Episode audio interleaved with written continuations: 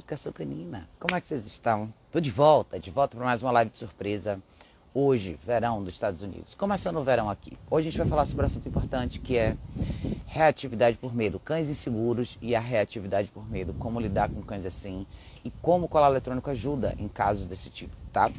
Eu acho bem importante a gente explorar esse tipo de caso porque muitos cães desse tipo são vistos como cães agressivos, como cães extremamente reativos, cães que podem ser realmente muito perigosos. O que, que acontece com cães assim?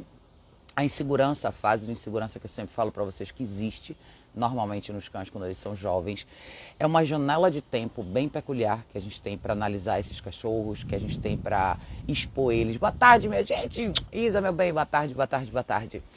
A janela de tempo inicial da vida desses cães, tá? Quando a gente percebe essa personalidade deles, quando a gente entende quem eles são, é, e quando eles vão mostrando pra gente devagarzinho os sinais que podem levar ele mais para frente a se tornar um cão um pouco mais perigoso, um cão que agride pessoas, que morde pessoas, que morde outros cães e por aí vai.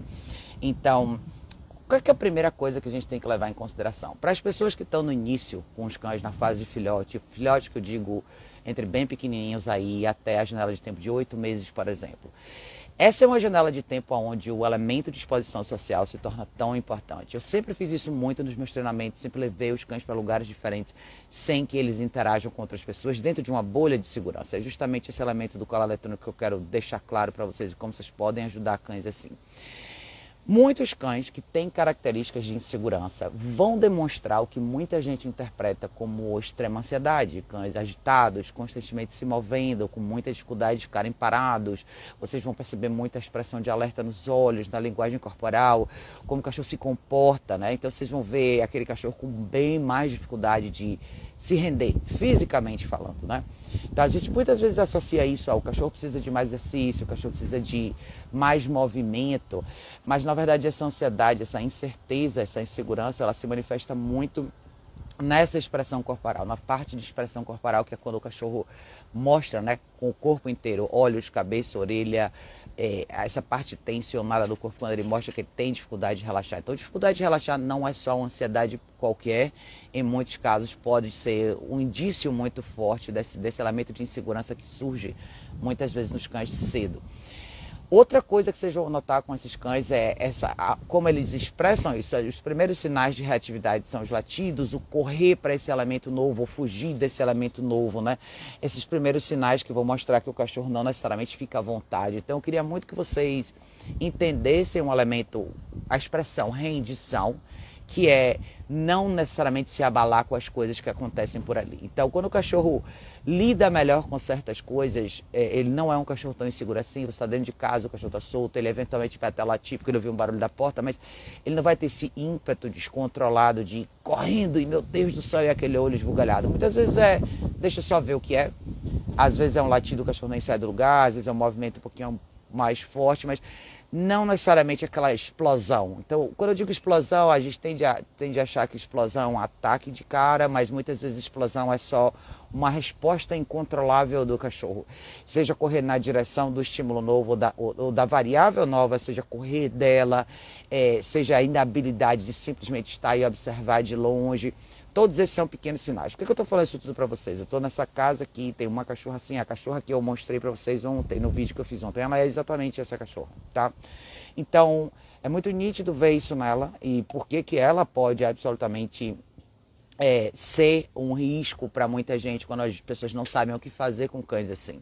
Então, o outro lado da moeda é quem tem um cachorro assim tem que estar muito atento a esses elementos pequenos para gerenciar melhor o ambiente onde esse cachorro vai ser exposto nessa fase inteira de exposição social, que não é só lá fora, mas muitas vezes pessoas diferentes vindo na sua casa ou movimentos diferentes dentro da sua própria casa. Você tem que estar muito atento e muito consciente de como seu cachorro responde a tudo isso, principalmente se você quer dar mais liberdade para o cachorro. E aí é onde o colar eletrônico entra, tá? Na fase inicial do treinamento de colar eletrônico, a gente, você sabe, eu falo isso bastante, a gente pareia essas coisas, a gente marca, né? A gente usa muito o colar eletrônico como marcador, que vai ser um regulador. Então, quando a gente ensina o cachorro uma posição específica, um lugar específico para ficar o place, o que ele vai estar deitado de qualquer jeito, o colar eletrônico vai, vai entrar para limpar essa resposta do cachorro. Então, beleza, eu sei que ele sabe ficar lá, mas eu vou limpar toda e qualquer reação que eu não queira do cachorro numa situação desse tipo. Por quê? Porque ele requer esse lado de treinamento um pouquinho mais detalhado, tá? Lembrem que todo ser inseguro, cachorro ou não, precisa de quê? Do elemento que ele não tem. Então, tudo que a gente expressa como inabilidade, a gente precisa do lado inverso para completar. Então, um cão inseguro, inseguro, um cão inseguro precisa desse elemento de segurança. De onde ele vai tirar isso? De previsibilidade e gerenciamento de alguém que esteja ao redor dele e saiba mostrar para ele que nada vai acontecer, tá? Então, você como o dono do cachorro, ou a pessoa que está treinando esse cachorro, que está gerenciando essa situação, manter ele parado ali e usar o colar para fazer essa marcação, vai garantir que o cachorro nunca vai sair dessa linha. Ou nos primeiros micro sinais, um olhar diferente, uma orelha um pouco mais para cima, um corpo um pouco mais agitado, ali você já corta. Lúcia, boa tarde, meu bem, boa tarde, minha gente bonita. Beijo para vocês, desculpa, eu não quis interromper a linha de raciocínio aqui para dar oi para vocês. Mas enfim. Essa é um pouco da ideia, tá? Então, colar progressivamente em todas essas etapas, principalmente do primeiro e segundo ano do cachorro, vão fazer com que você mantenha o cão mais estável, genericamente falando. Então, eu estou na sala, eu tenho um cachorro assim, é um dia de mais movimento na minha casa, eu, o colar vai me ajudar a não permitir que o cachorro constantemente falhe ou quebre essa barreira. Eu estou na rua caminhando com o cachorro, e isso eu falo bastante para vocês em relação à rua, tá? a Pisa falou assim, cobrar o double down no colar está sendo essencial para a Dora relaxar em mais lugares movimentados. Exatamente, exatamente, tá? Essa, o double down nada mais é do que uma posição 100% estática, do rabo à ponta da cabeça. Então, cães assim precisam muito que você constantemente relembre eles que essa é a posição que eu quero, porque essa é a posição de rendição que um cachorro normal naturalmente faria. Quando eu digo um cachorro normal, é um cachorro que não tem essas características, tá? Não tem essa segurança tão à flor da pele. Então ele pode até ficar curioso um pouquinho ali e aqui, mas eventualmente ele sossega porque isso é muito mais fácil para ele. Quando a gente fala de cães inseguros, é muito mais difícil. Lembre que eles estão constantemente antecipando alguma coisa ruim. Eles estão constantemente antecipando uma coisa que, ele, que, é, que é não previsível. E o que é não previsível traz sempre um risco para eles. Então, o nosso papel é sempre manter eles nessa linha. Quando a gente fala de rua, por exemplo, eu sempre foco nessa questão da caminhada e posição. Por que, que eu gosto tanto de cobrar dos cães essa posição um pouquinho mais para trás, uma coisa mais linear, mais limpa de novo? Por quê? Porque se eu mantenho o cão na linha reta, se eu não deixo ele constantemente explorar, se eu não estou constantemente abrindo esse precedente para ele olhar para um lado, olhar para o outro, ver o que está acontecendo aqui, ver o que está acontecendo ali, é muito mais fácil ele se manter calmo, é muito mais fácil ele se autorregular numa posição linear do que num gráfico de altos e baixos, tá? Então, eu acho que muita gente quer alcançar esse momento de mais liberdade, de mais flexibilidade com um cachorro inseguro, mas e principalmente evitar né, que ele dobre a esquina da, da reatividade com consequências que muitos cães dobram, é justamente focar muito nesse, nesse microgerenciamento nesses primeiros anos de vida do cachorro, tá? Assim, beijo, meu bem. Então, a gente precisa pensar muito sobre isso. Eu acho que assim, mais do que qualquer outra coisa, eu vou repetir uma coisa que eu falei numa live anterior, que é todo o tempo dentro de casa, né? Eu falo duas recomendações para todo mundo que começou no colar eletrônico. São dois elementos importantes. A caixa e o colar eletrônico, eles são parceiros dentro desse treinamento. A caixa de transporte é para o seu cachorro descansar, é para ele ter os momentos de pausa dele, é para ele desligar, tá?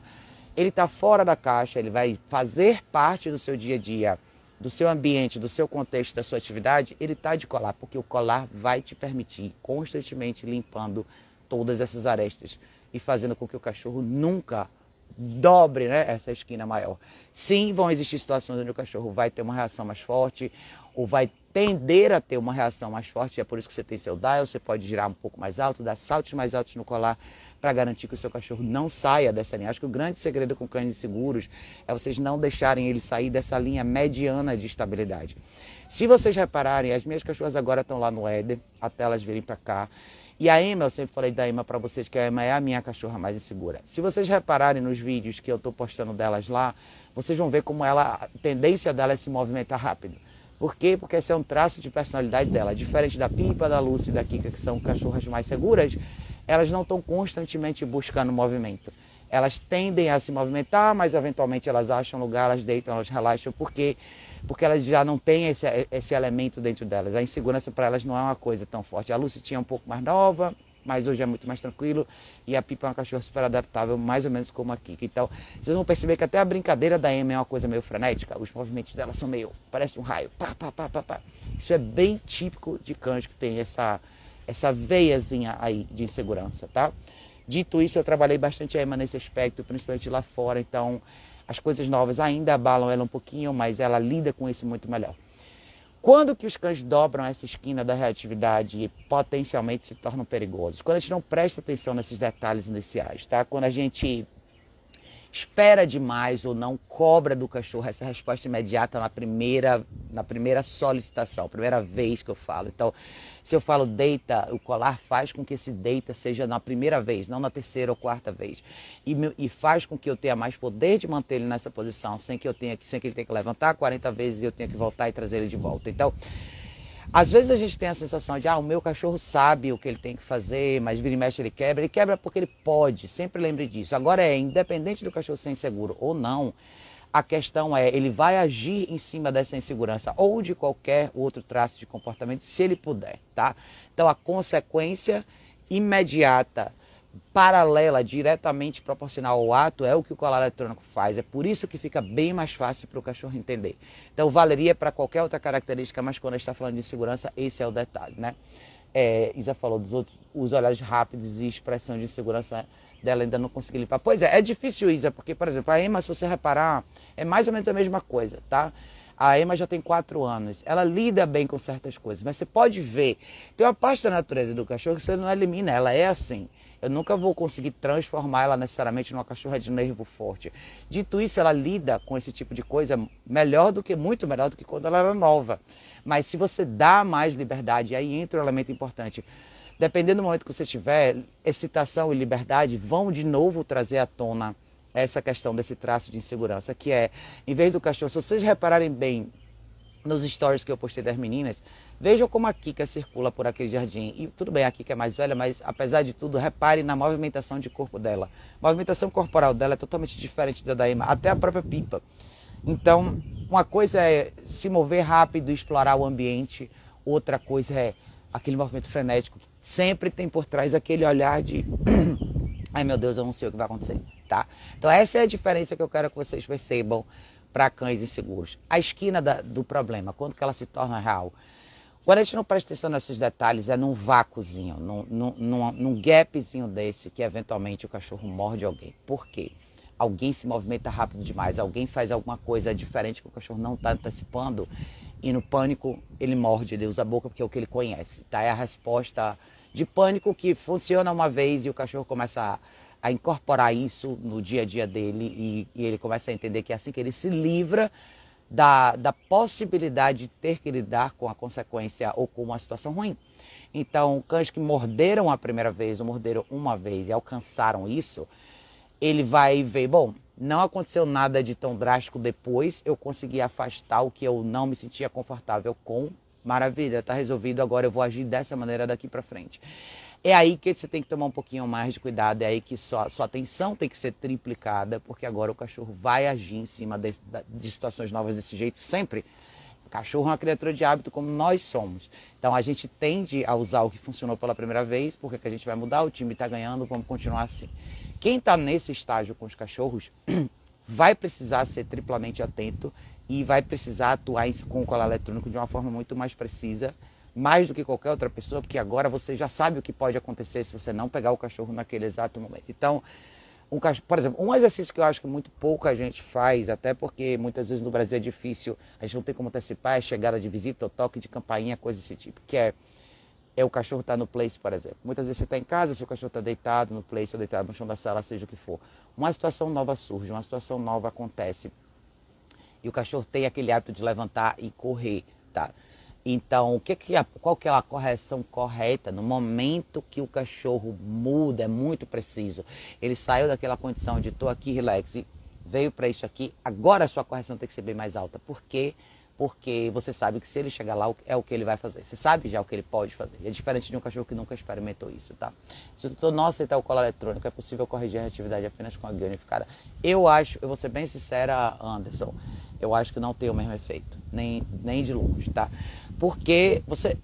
É que assim, eu acho que a guia unificada, ela não é, na minha visão, não é uma boa ferramenta de correção para mãos não experientes, tá? Requer muito mais precisão, você não tem a mesma flexibilidade de alteração de níveis como você teria no colar, e aí você depende 100% da habilidade manual. E muito pouca gente consegue ter esse efeito na guia unificada. Eu vou ser bem franca, eu absolutamente recomendo que os treinadores comecem a falar mais abertamente desse, desse benefício do colar porque nada, nada se compara ao efeito que o colar eletrônico tem numa hora como essa, principalmente se a gente falar de pessoas com idades diferentes, disposição física diferentes, tudo isso. Nem todo mundo vai ter esse, essa, essa mesma mão para fazer isso do jeito certo, e mesmo quando tem, não é a mesma coisa. Uma pressão manual de uma corda no pescoço é totalmente diferente do que isso aqui te dá, tá? Totalmente diferente. Você não tem como mexer na flexibilidade de nível e pode ser que. E lembre assim, cachorro é um bicho resistente, tá? Monte Cães você vai precisar subir bastante aqui. Bastante no colar para que isso seja relevante, principalmente para o cachorro que já, já, já conquistou morder alguém. É, double down é posição deitada, relaxada. Deitada, relaxada com a cabeça no chão. Por que a gente fala double down? Porque o corpo é uma parte. O double, que é o dobro, é a cabeça. Então você quer a cabeça e queixo no chão. É isso que você quer, tá? Isso favorece muito para cães que tem essa característica que eu estou descrevendo agora, que é insegurança, essa agitação toda, que é bem típico de cães seguros. Então, faz uma diferença gigantesca quando você coloca o cachorro assim. Tem bastante vídeo no meu canal do YouTube mostrando como começar, como ensinar. Você pode fazer isso com parte da comida do dia.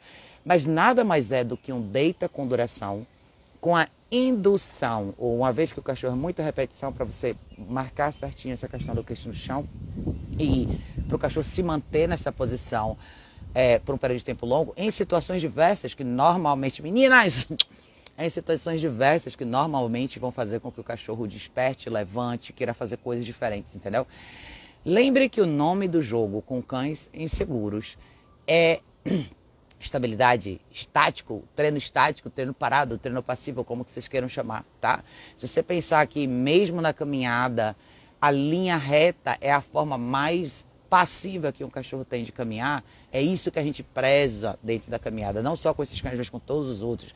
Você quer que o cachorro desligue, não mentalize mais nada, não sei a atividade que ele está fazendo com você, mas por que isso é mais difícil para cães inseguros? Porque cães inseguros têm que primeiro confiar muito em você para garantir que a caminhada vai, vai, fluir tranquilamente, sem que eles tenham que se preocupar em olhar tudo ao redor. Muitas vezes, muitas vezes ela deita rígida no double down, por isso ela relaxa mais.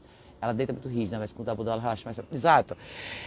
Deitar, a posição deitada. Eu gostaria de falar do isso, Isa, porque a posição deitada, meninas, a posição deitada nem sempre é, quer dizer muita coisa. Vários cães que são agitados, que são inseguros, sabem deitar.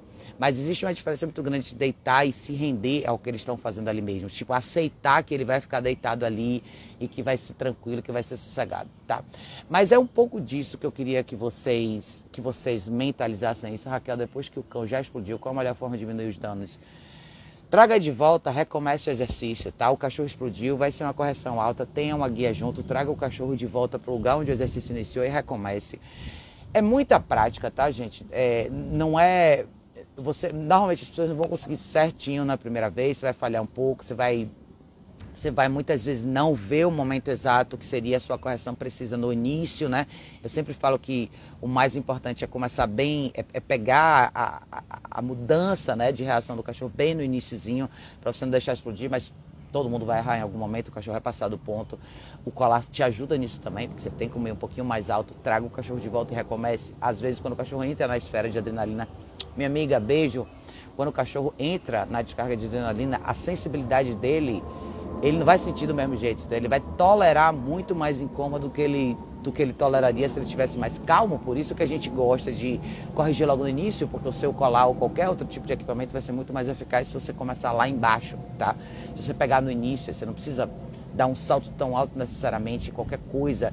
É, serve para tocar nessa sensibilidade do cachorro versus um cachorro em descarga de adrenalina que a tolerância dele para incômodo é muito menor, entendeu? Muito maior, desculpa. Então ele vai aturar isso com muitos cachorros não vão sentir nada. Muita gente fala isso, ai, corrigindo 50 no 60 o cachorro não sentiu nada. Não é que ele não sentiu. É a descarga de adrenalina do momento que vai fazer com que ele lide com aquilo ali de uma maneira muito mais fácil do que se ele tivesse literalmente deitado e você tivesse corrigindo no primeiro momento que a orelha dele mudou de lugar, ou que o olhar dele se saiu daquela, daquela posição em particular, tá? Então pensem muito sobre isso, tá, gente? Esses cães, não, não é que eles são mais difíceis, mas trabalhar com eles requer um pouquinho mais de detalhes, tem que conviver bastante com eles para você perceber exatamente onde estão esses botões, onde estão essas situações que deixam o cachorro mais alerta e o que é que faz o cachorro despertar para um momento que pode ser uma reatividade, pode ser uma mordida, pode ser alguma coisa desse tipo. Você tem que estudar o cachorro que você tem. Cada cachorro é diferente, mas traço de insegurança não é difícil de mapear uma vez que você tem um pouco de experiência. Então, Reparem nos cães que são mais agitados, de novo, os cachorros têm mais dificuldade de relaxar e trabalhem minuciosamente no colar no seu dia a dia. Tudo isso pode ser em níveis bem razoáveis no dia a dia de comunicação mesmo. É ao longo do dia, durante o tempo da sua vida, o que você está convivendo com o cachorro que vai te mostrar onde você tem que entrar, onde entram suas correções, onde não. E não espere ter sessões específicas de treinamento. Trabalhe o cachorro no dia a dia. Seu dia a dia vai te dar a oportunidade de você ver todas essas situações onde o seu cachorro precisa dessa atenção a mais, onde ele precisa que você mostre para ele onde que ele está errando, tá? Eu vou mostrar um pouquinho mais para vocês depois dessa cachorra aqui que está aqui, para vocês entenderem. Ela é exatamente isso que eu acabei de descrever para vocês. Ela é excelente, ela é excelente, mas você tem que estar tá muito atento em tudo que ela está fazendo, porque é bem fácil virar essa chave para ela. É bem fácil ela ver alguma coisa diferente e pum, embora, entendeu? Embora quando eu digo entrar nesse modo mesmo, que ela fica cega, que ela não enxerga mais nada. Então, ela é absolutamente uma cachorra que se beneficiou muito do colar eletrônico, porque o colar eletrônico faz com que todo mundo possa intervir na tomada de decisão dela e nem permitir que isso chegue numa, numa situação incontrolável, tá? Mas eu vou descrever um pouco mais desse processo para vocês nas próximas, eu tenho aula daqui a pouquinho. Eu espero que todos vocês estejam bem, eu vou voltar no meu ritmo de live, eu estou ajustando as coisas aqui ainda, então é, tá meio confuso os horários, mas é, essa semana a gente vai voltar no ritmo das lives, vou voltar a fazer as lives no YouTube também com vocês. E é isso, tá, gente? Se vocês tiverem dúvida, quiserem que eu aborde assuntos diferentes, eu vou mostrar um pouquinho para vocês mais como são os riscos, a dinâmica, as coisas diferentes, para não só para cães desse tipo, mas para todos os outros aqui. É, deixa aqui nos comentários, tá, gente? Vamos interagindo, vamos conversando, que tem, vai ter bastante coisa para mostrar para vocês aí nos próximos meses, tá bom? Mas tenham tudo isso em mente, de novo, se vocês tiverem dúvida, deixem nos comentários. Bora, bora! Que o ritmo aqui não para, minha gente. Um beijo enorme. A gente se vê em breve no próximo vídeo.